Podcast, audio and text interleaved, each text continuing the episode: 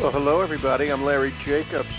This is Pre-K-12 Education Talk Radio, and it's September 7th, 2023. Thanks for being here with us today. We do appreciate it. Uh, we got a nice show for you today from the Council for Exceptional Children.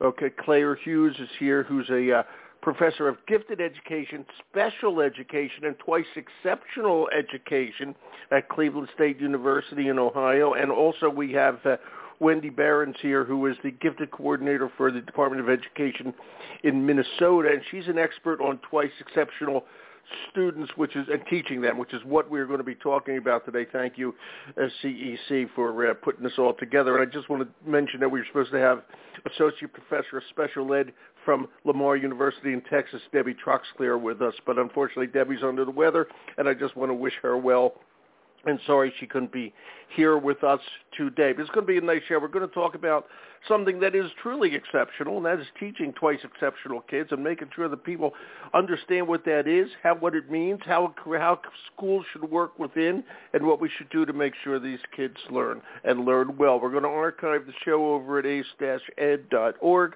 ace-ed.org. That's our uh, home website for our American Consortium for Equity and Education. And if you go over there, you'll see all kinds of wonderful articles. You see our magazine, which is called Equity and Access. Just scroll down or scroll over and click on the click on the cover. A new issue is there for you. All of our podcasts are there, and our Excellence in Equity Awards program is there. You can just click through and please participate. Everything's free over there for educators at ace-ed.org, and we'd love to honor those people who do a really good job in uh, equity in schools in pre-K-12. So check it out. Join in. You can nominate yourself, your school, your colleagues, companies, etc., etc. Check it all out over at ace-ed.org, and we hope you do. You're cordially invited over there. Let me say hello to my two guests.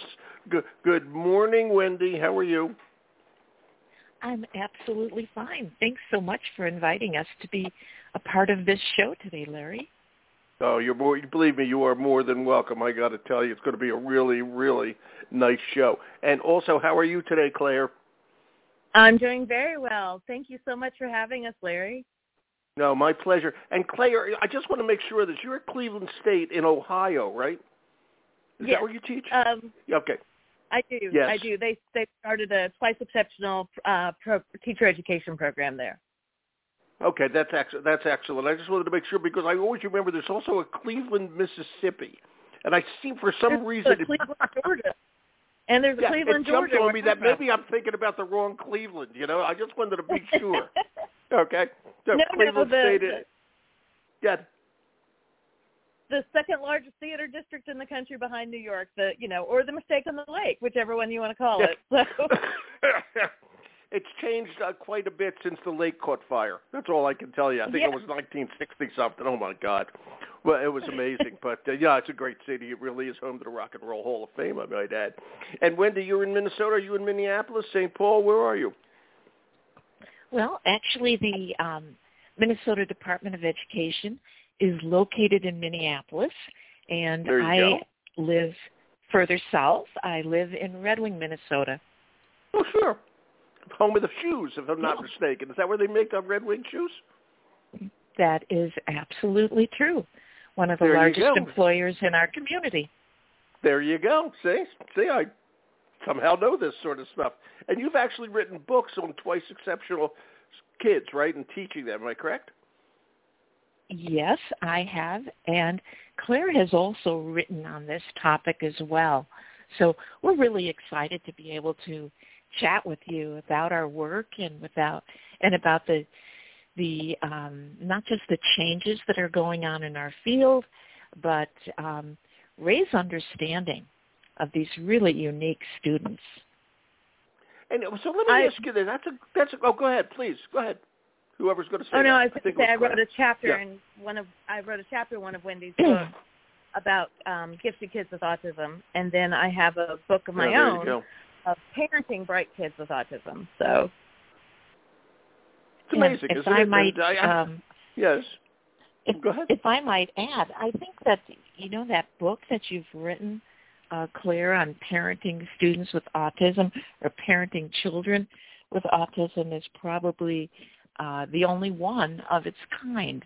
So it's really um, we're we're so lucky to have her. Truly, I There love working with Claire. There well, you and go. Wendy brings and Wendy brings everybody under her under the tent. So she's she's a facilitator of amazing conversations. So we work very well together and quite enjoy Obviously. enjoy collaborating. Welcome, ladies and gentlemen, to the Mutual Admiration Society of Wendy Behrens and Claire Hughes, and both well deserved, I might add. Okay, these guys have worked together for a while. All right, you know this is I, I, this is important because it, it's special ed oriented, we really care about special ed. But I'm curious. Okay, we're talking to mostly educators who are not special educators; they're just educators. Okay, and I, I, I'll, I'll throw this to Claire. She's at the top of my list. Claire, why is it important for just the typical educator to understand what about twice exceptional children, like, like for instance, gifted and autistic, that type of thing? Sure. Okay, Claire. Because so much of it depends on the lens that you look at a kid. So if you go looking, as I used to tell my own children, if you go looking for problems, you're going to find them. Um, and so if you looking for deficits, particularly for twice exceptional children, you're going to find them. Um, but I don't think there's anybody in life who wants to be defined by what you struggle with, by what you you know need support with. And so Good if you point. go looking for positives, if you go looking for strengths, you'll find those too, particularly in twice exceptional children. So they they have significant Hmm. strengths and significant areas of challenge. But it's it's so important to use both lenses in order to help help a child grow because you have to support areas of challenge, but you also really have to look for what kids can do and what their strengths are. And that's true for any education perspective. So what's true for um, what I what I often say is that twice, teaching twice exceptional kids is what you want to do with all kids. It's just it's essential for these kids. It's they they have difficulty growing or challenge being challenged if you don't use both lenses. And so, to, how does this affect uh, a, a, a, a typical? Are, are, educators trained to even spot this? And I assume we want this spotted in, in, in pre-K or elementary. Okay, and that that's to me is the first step. How do how do we know it's even there, and where does it fit in? And I'm always concerned about this into uh, uh, the education schools and the education curriculum for teachers. And I'll stick with you since you're a professor at Cleveland State. Go ahead, Madam Professor. How how are they? What's going on with the education schools in this? Because you, you need this from the very beginning. You know, if you find it in eighth grade. You know, if you had the kid for eight years, uh, oh, geez, imagine that. So let's talk about how it how it affects the typical pre-K or uh, elementary school teacher teacher, and when they get these kids.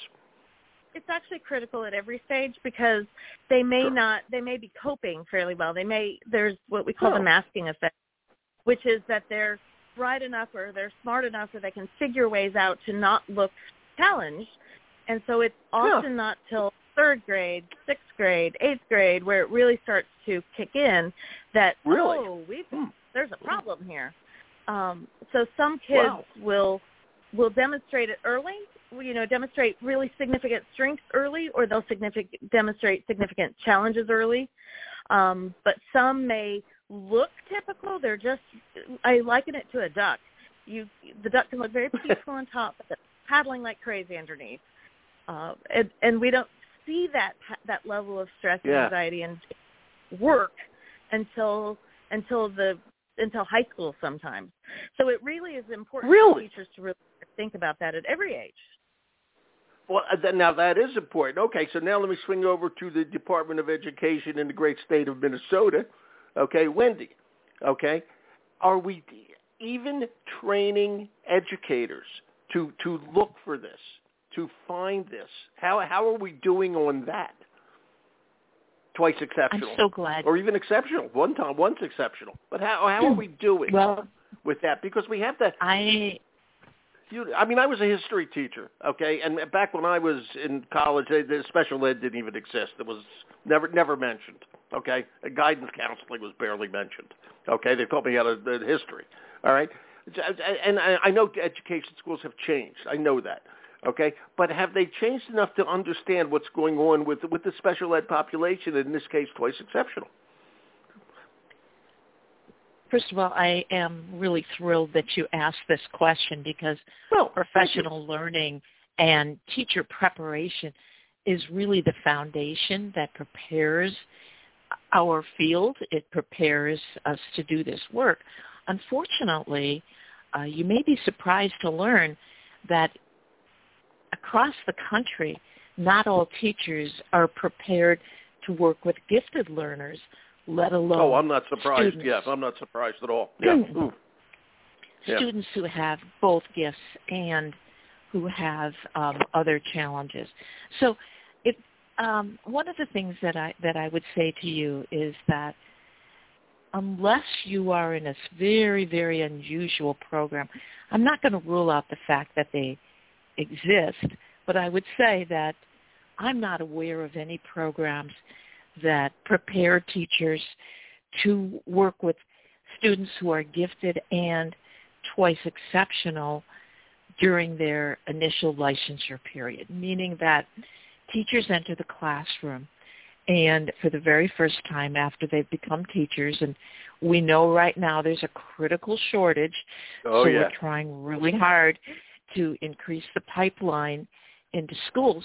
So we have teachers that are entering the classroom who know very little about gifted learners, if at all, and the whole concept of understanding that a student can have um, unusual advanced abilities in addition to be struggling in some ways is is is foreign to them.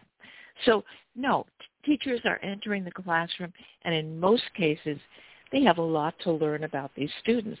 It's one of the reasons why most gifted education programs are um, or licensure or any sort of uh, professional learning occurs after that initial licensure period.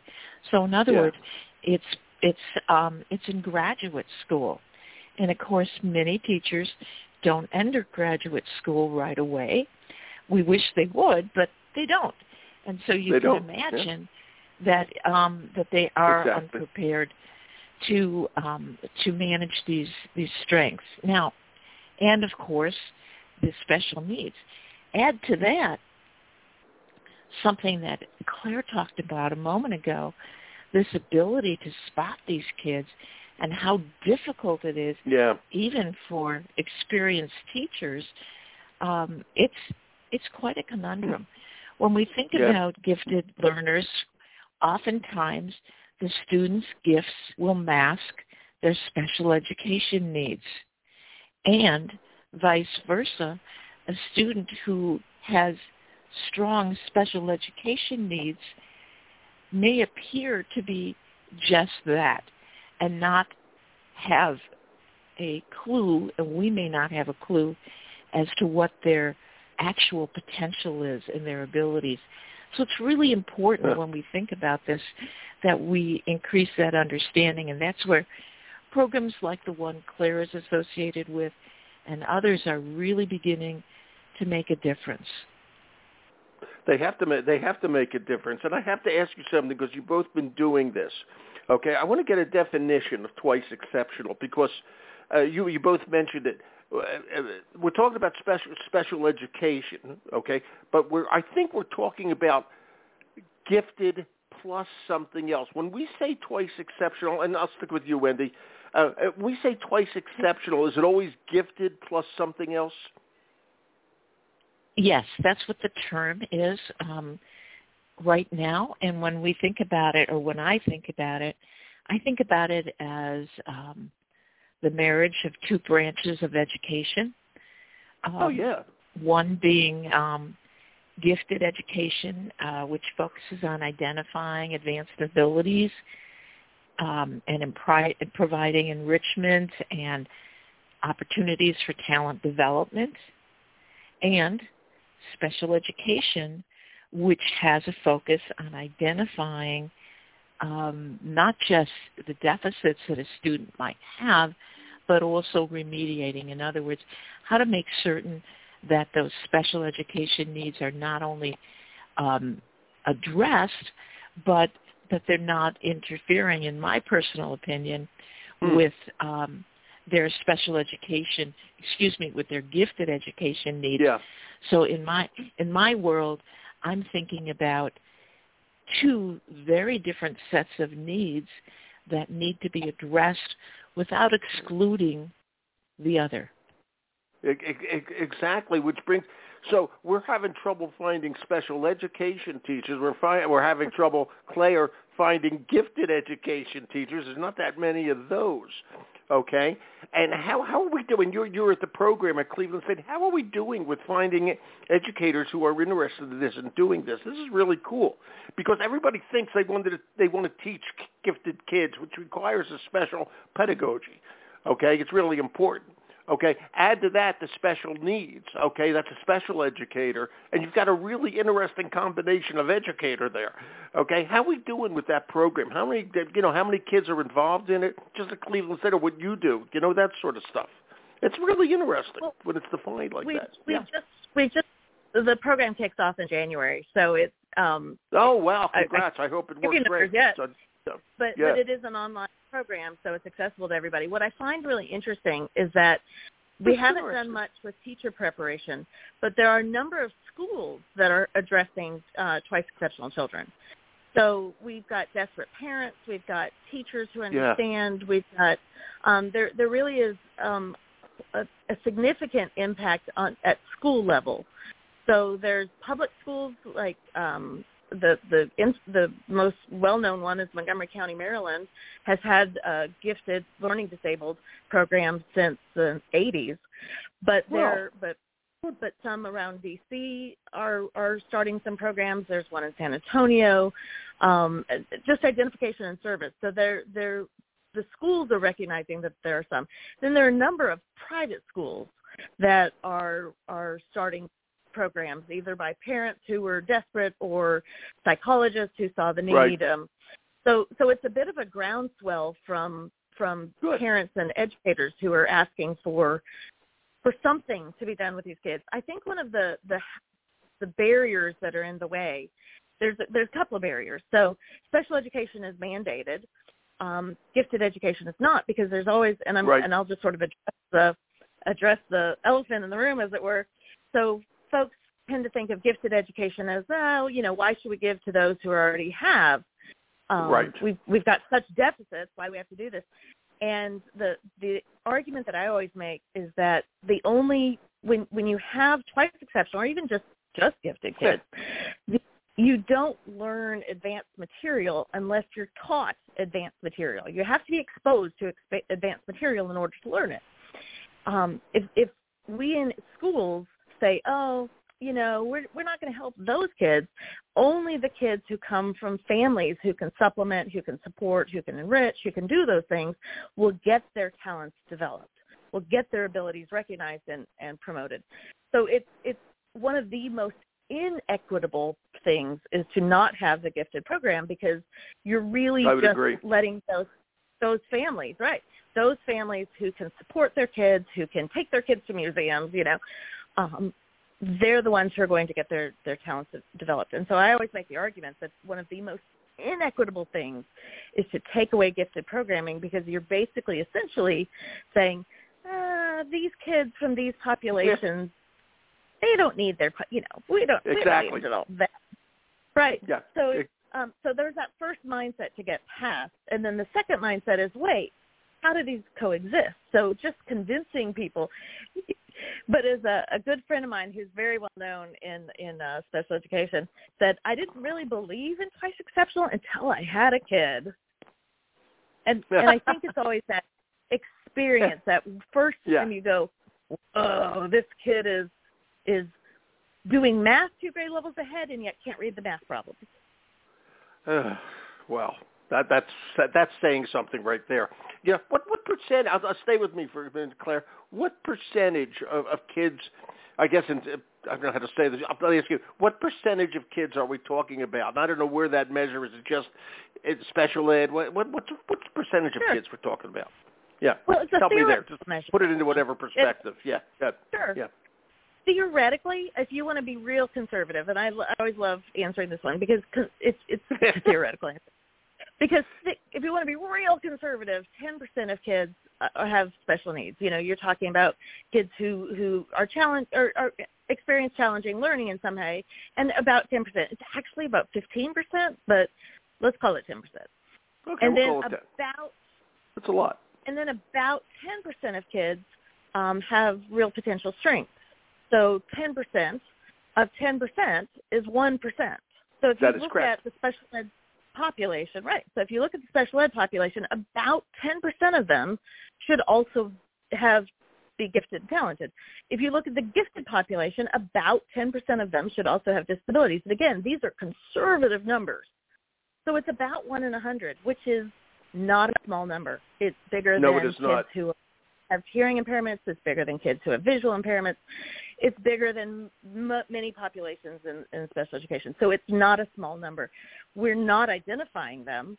So when we, that's why I said it's theoretical. Um, the best state so far has been Colorado. Has about Wow. congrats to Colorado. congrats to Colorado.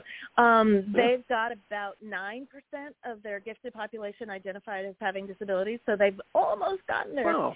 Uh, you know, other states, Wow. uh, every other state is far behind that. So it it it comes very low to very to almost there, but not quite. Um, I think Virginia is fairly high. Maryland is is decently okay. You know, but but again, we're missing millions of kids, millions of. And we are. And how did Colorado do that? How did they do such a good job? What they change? They have they had an advocate at the State Department, and they which is why I'm so excited that Wendy's here.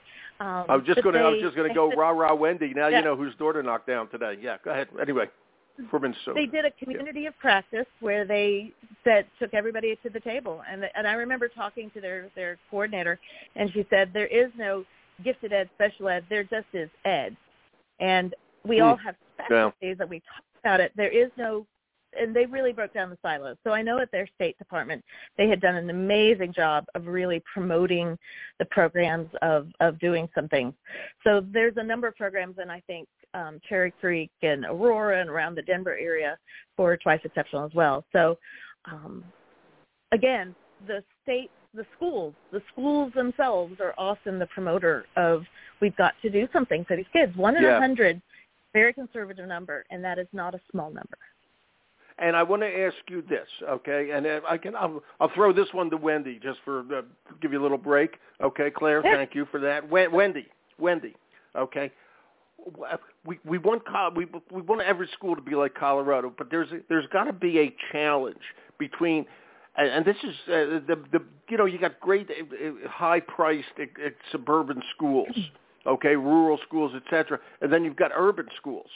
All right, you know, education is is very diverse in and of itself, as we all all know. How are we doing in that breakdown? Where are the best programs are? The best programs available to the under-resourced schools? I mean, I went to school in Philadelphia for K twelve. Okay, and in Philadelphia, they they're having trouble. You know, they are. They they try every day. They're terrific educators, but they fight the resources that that are available to them. You know, what's going on in terms of um, the, the I looking for? I guess the demographics of good twice exceptional education. You asked And if you don't know that, and if you really don't know, that's question. your next book. If you don't know, that's your next book. It's a good one.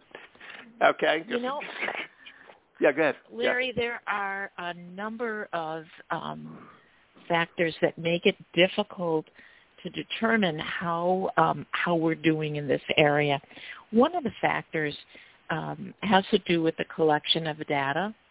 Not all of our schools, Yeah. not all of our states require reporting of gifted learners. Not all of Yeah. our states provide funding for gifted learners. Not all of our states um, recognize the existence of twice exceptionality. Gifted education Well, and they don't recognize this, the existence. They no, they just don't have. Yes. Yeah, Okay. it's really Wow. interesting. Um, It is. gifted education in the United States has often been called a patchwork of services. Yeah. And uh, the whole concept of local control. I work with N- I work has, with NAGC a lot on this stuff, so I know a little Mhm. bit about Okay. it. You know, and it's you guys certainly know NAGC, okay? And Of course. uh, yeah, and yeah, it's amazing out there. I just have to say this because everybody's so oh, school districts are always most proud of the kids who do the best. Oh, we got 12 kids into Harvard last year. Okay, so here we here we got the gifted kids. Okay, and and, and we can't get a program together for them. Okay, it's the it's, know, the, it's- the goofiest rationale in the world.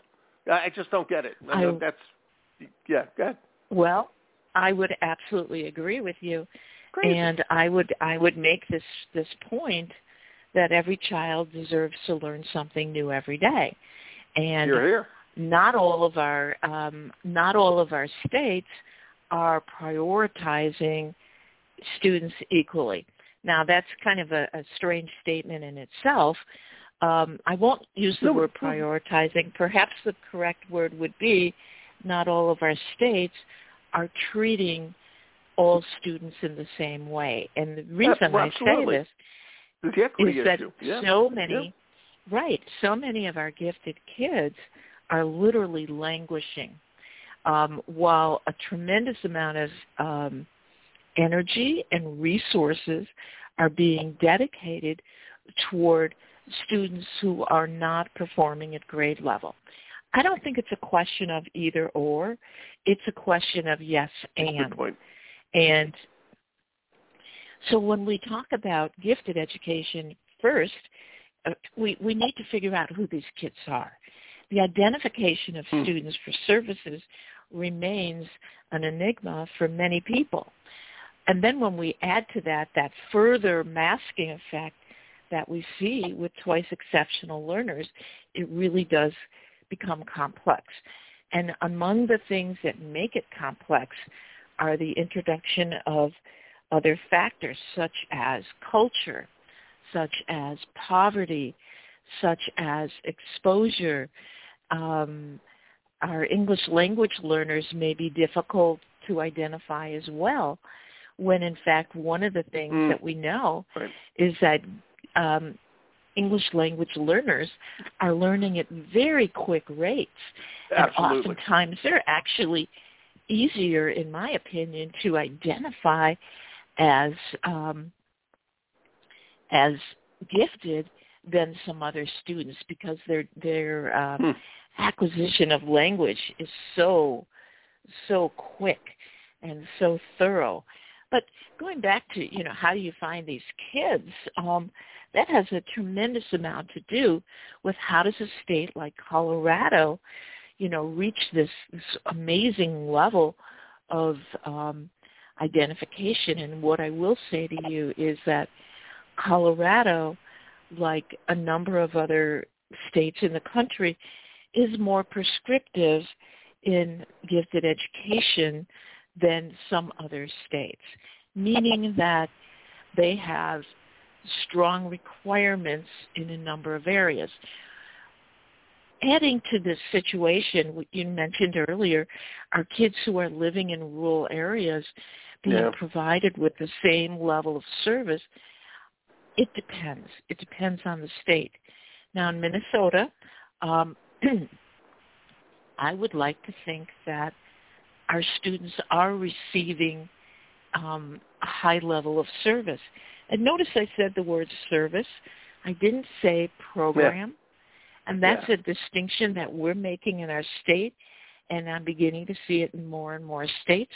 Good. Because if you're a really small school district, it's really hard to have a, a well-developed um, set of programs that serve a minority, um, a really small number of students. If your K-12 population is 600, Yeah. how many gifted kids do you have? That's an interesting thing. If you have, you know, if we if we take that same 10% that Claire talked about, even that is a small number. When we think about providing services, we talk about addressing the student's needs, which is the beauty, I think, and the, the lesson that we can learn from special education. It's not about programs. Special education is finding the student's specific needs and accommodating those needs. In my mind, we need to take a lesson from our colleagues in special education and say, ah, how can we focus on individualizing education in the same the way? equity issue so that, again. Yeah. Mm-hmm. Right. And so what we That's- find that's what it is is. that when when we focus on services, we have a much better opportunity for a student to become the best version of themselves. Now, Yeah, you know, I Wendy, just- Wendy, I gotta ask. I gotta. You just brought up something that, that strikes me, and I, I, I just. Uh, so I want to ask Claire this because she's gotten. She's involved in this program. Okay, so pardon me for just interrupting your thought, but I got to ask Claire this. There are there's kids everywhere, and like Wendy was just saying, Claire, in small districts that really can't afford. They can't even find a teacher if they wanted to. Okay, but we have technology now that allows Mhm. a uh, a teacher who's an expert in twice exceptional kids, and let's say they're where I live in Maine, okay, and there's kids in the, some little town in Minnesota, okay, but we have the technology to connect them.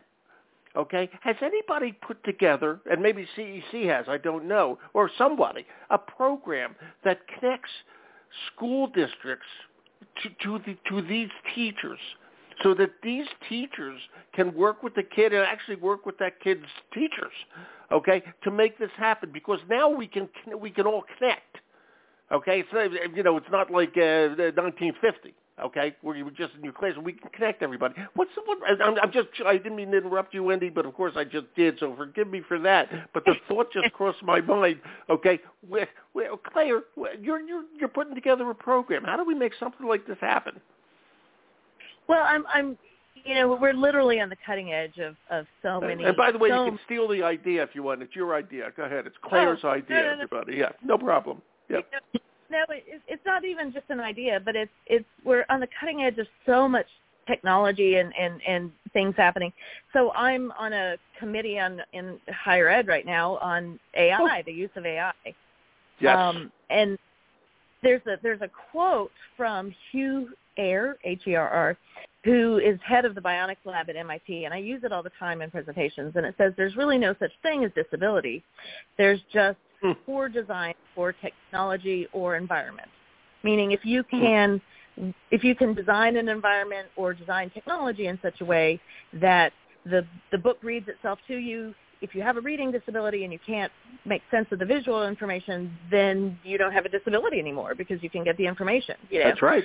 So it's I'm I'm fascinated at what I see the possibilities for AI. I'm fascinated, but we're not there yet. You know, we're still We're not. we've still got schools who are rural and we've still got schools. I I'm excited because my program, for example, is an online program, so we we've got teachers from all over the country who are signing up for it. Um, so there's that you know there's that piece right there that that's just plain online education, and so that's that's exciting.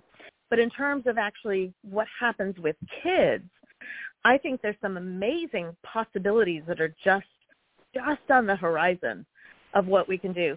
One of the things that we're we're being that's benefiting sort of twice exceptional education is the focus on special education has sort of reached a point where they're they're asking, so if we're providing all these supports and accommodations, for what purpose?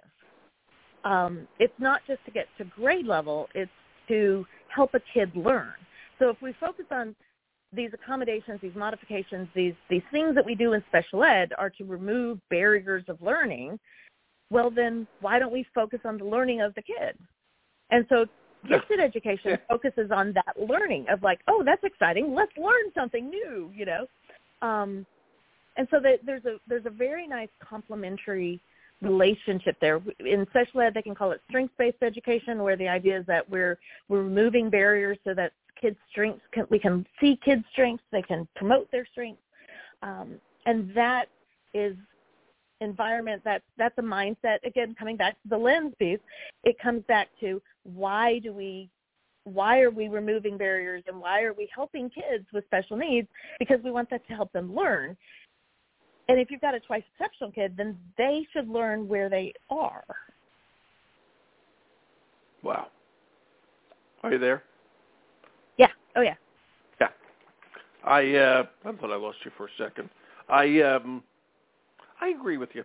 I mean, we've really got to get this together. By the way, what's the name of your program at Cleveland State?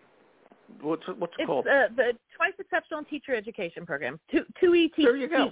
I'm just giving you a, a plug here. You can figure free, it out. And, free plug. I love it. Yeah. Um, yeah. But it's uh, people it's listening. You, you never know. Education. Yeah. And we bring you never know. special ed and gifted ed strategies, and we we talk about they'll they'll come out with both understanding of gifted ed and understanding of special ed because they really do complement each other. As Wendy said, they're a marriage of two fields. They, I, I do, and it, it, you know, and to me, again, it's got to be part and parcel of general teacher education to some extent. Okay, it's just mm-hmm. part and parcel of what's going on. Everything, everything changes out there. I'm going to ask you a, a last last question here before we go, uh, Wendy. Uh, you know, you work with CEC. The CEC, how, how do they Uh, I'm hoping people join up with CEC, certainly administrators, et cetera, et cetera, so they can start working and learning on all this. And well, if, should they join CEC? Is that a good place for them to go for all this? Wendy, do you well. oh yes, of course it is. You know the Council of course it is. I, I knew Children, the answer to the question. I just figured I'd hmm. ask it. Yeah, yeah. well, let me let me yeah. tell you why. We're talking about an organization with over 20,000 members worldwide. Yeah. While organizations, particularly um, education organizations and others are losing members, CEC is growing. And one of the reasons it's growing is that it has a wide number of divisions that allow for a focus in specific areas. Yeah. Now, Claire yeah. and I are both um, involved in one of the divisions called the Association for the Gifted. And that, I think, is how we came to be associated with you as well, Larry.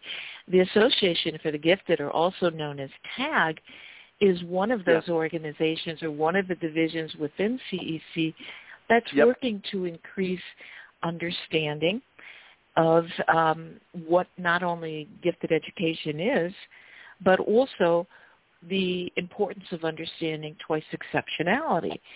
One of the things that CEC is doing very, very um, in the very near future is that they are having a professional learning uh, fair. I can't remember oh. whether it is um, September 27th or 28th, but if you go to the CEC website, you can find information on that. Thank you. But you can Thank also you. find a variety of information, um, professional learning courses you can take on your own at your own pace that are online. You can sign up for quite a few webinars as well. Another thing that um, I would mention is that there are divisions within CEC, like TAG, the Association for the Gifted, that mm-hmm. have annual conferences in addition to CEC's conference. Now, CEC has a big national conference yeah. with thousands of people later on. Um, actually, it's early 2024, and I believe that we are going this year to San Antonio. There you um, go. But I would also tell you something super exciting, and that is that the Association for the Gifted is teaming up with Cleveland State University to have a Ba-dum-bum. conference in October. And um, I'm going to turn this over to Claire if you don't mind. Yeah, so Claire, she we can got about two minutes mention left. a little Go bit ahead. about that. Yeah, Claire, I didn't Claire, know that. I would have pitch. said it at the beginning. Please, go ahead.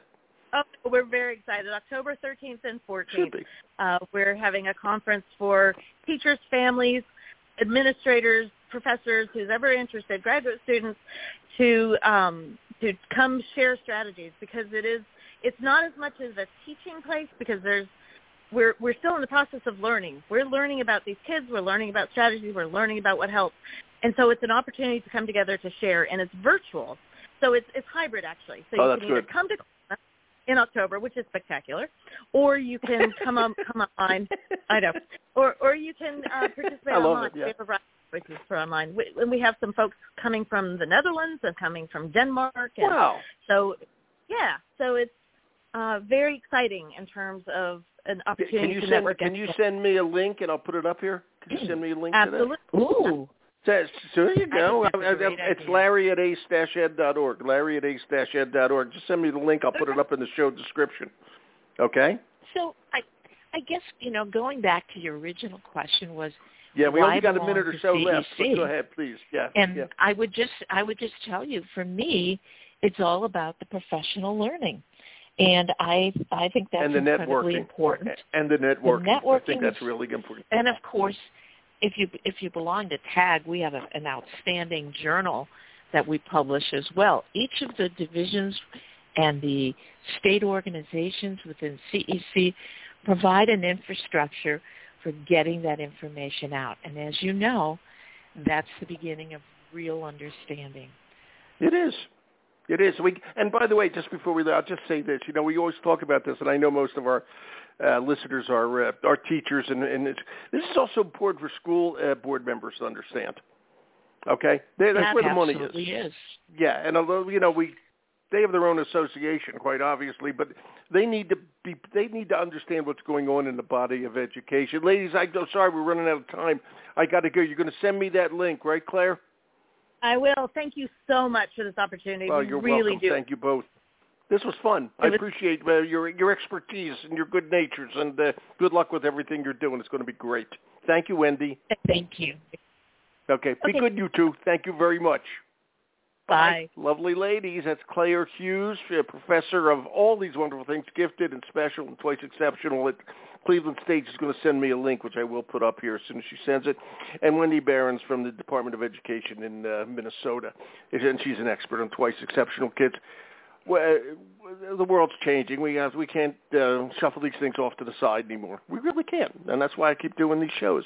All right, it's an equity question. We're going to archive the show, speaking of equity, at our home website for American Consortium for Equity and Education over at ace-ed.org. And by the way, if you ever want to invite me, uh, write me, uh, just come on on and write me at larry at ace-ed.org. Thanks for listening.